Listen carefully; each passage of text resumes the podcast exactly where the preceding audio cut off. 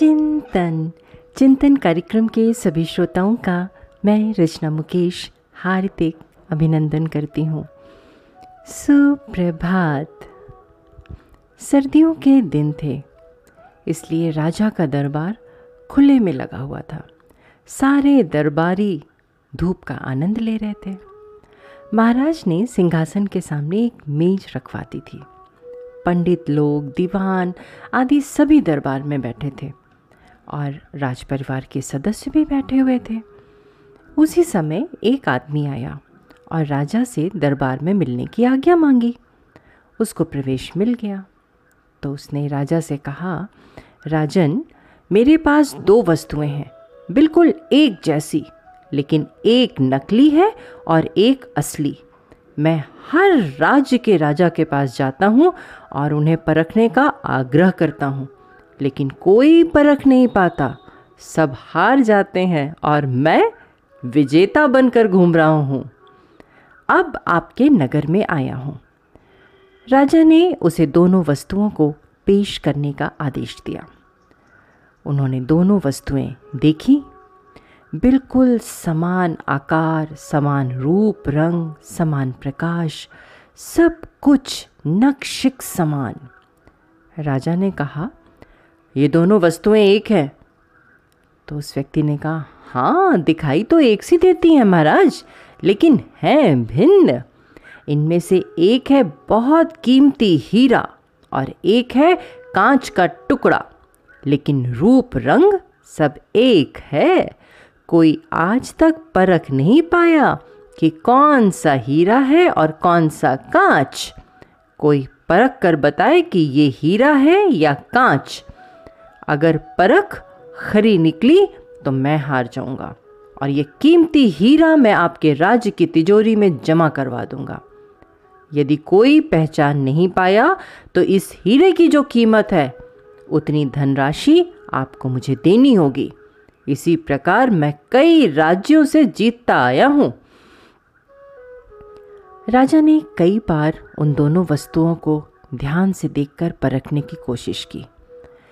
और अंत में हार मानते हुए कहा, मैं तो नहीं परख सकूँगा।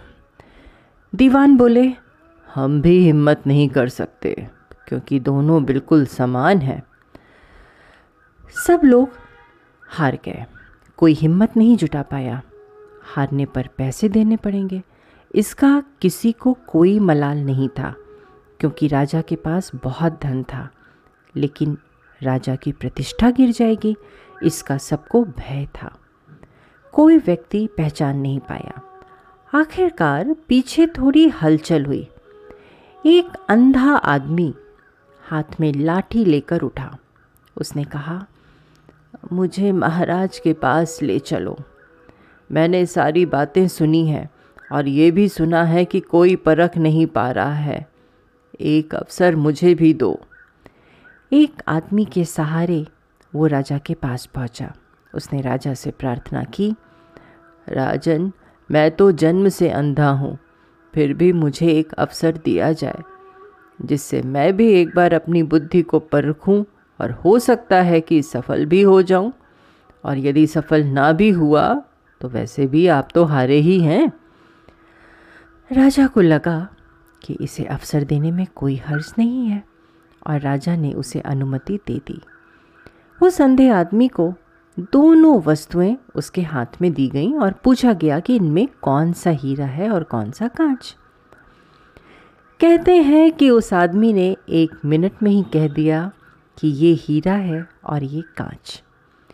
जो आदमी इतने राज्यों को जीत कर आया था, वो नतमस्तक हो गया और बोला, सही है, आपने सही पहचान लिया है, आप धन्य हैं। अपने वचन के मुताबिक ये हीरा मैं आपके राज्य की तिजोरी में दे रहा हूँ। सब लोग बहुत खुश हो गए और जो आदमी आया था, वो भी बहुत प्रसन्न हुआ कि कम से कम कोई तो मिला परखने वाला। राजा और अन्य सभी लोगों ने उस अंधे आदमी से एक ही जिज्ञासा जताई कि तुमने ये कैसे पहचाना कि ये हीरा है और ये कांच? उस अंधे आदमी ने कहा सीधी सी बात है राजन, धूप में हम सब बैठे हैं। मैंने दोनों को छुआ, जो ठंडा, वो हीरा, जो गरम, वो कांच। दोस्तों, यही बात हम सबके जीवन में भी लागू होती है। जो व्यक्ति बात बात में अपना आपा खो देता है, गर्म हो जाता है और छोटी से छोटी समस्याओं में उलझ जाता है। वो कांच जैसा है और जो विपरीत परिस्थितियों में भी सुदृढ़ रहता है और बुद्धि से काम लेता है, वही सच्चा हीरा है। चिंतन ज़रूर करिएगा। आपका दिन शुभ एवं मंगलमय हो।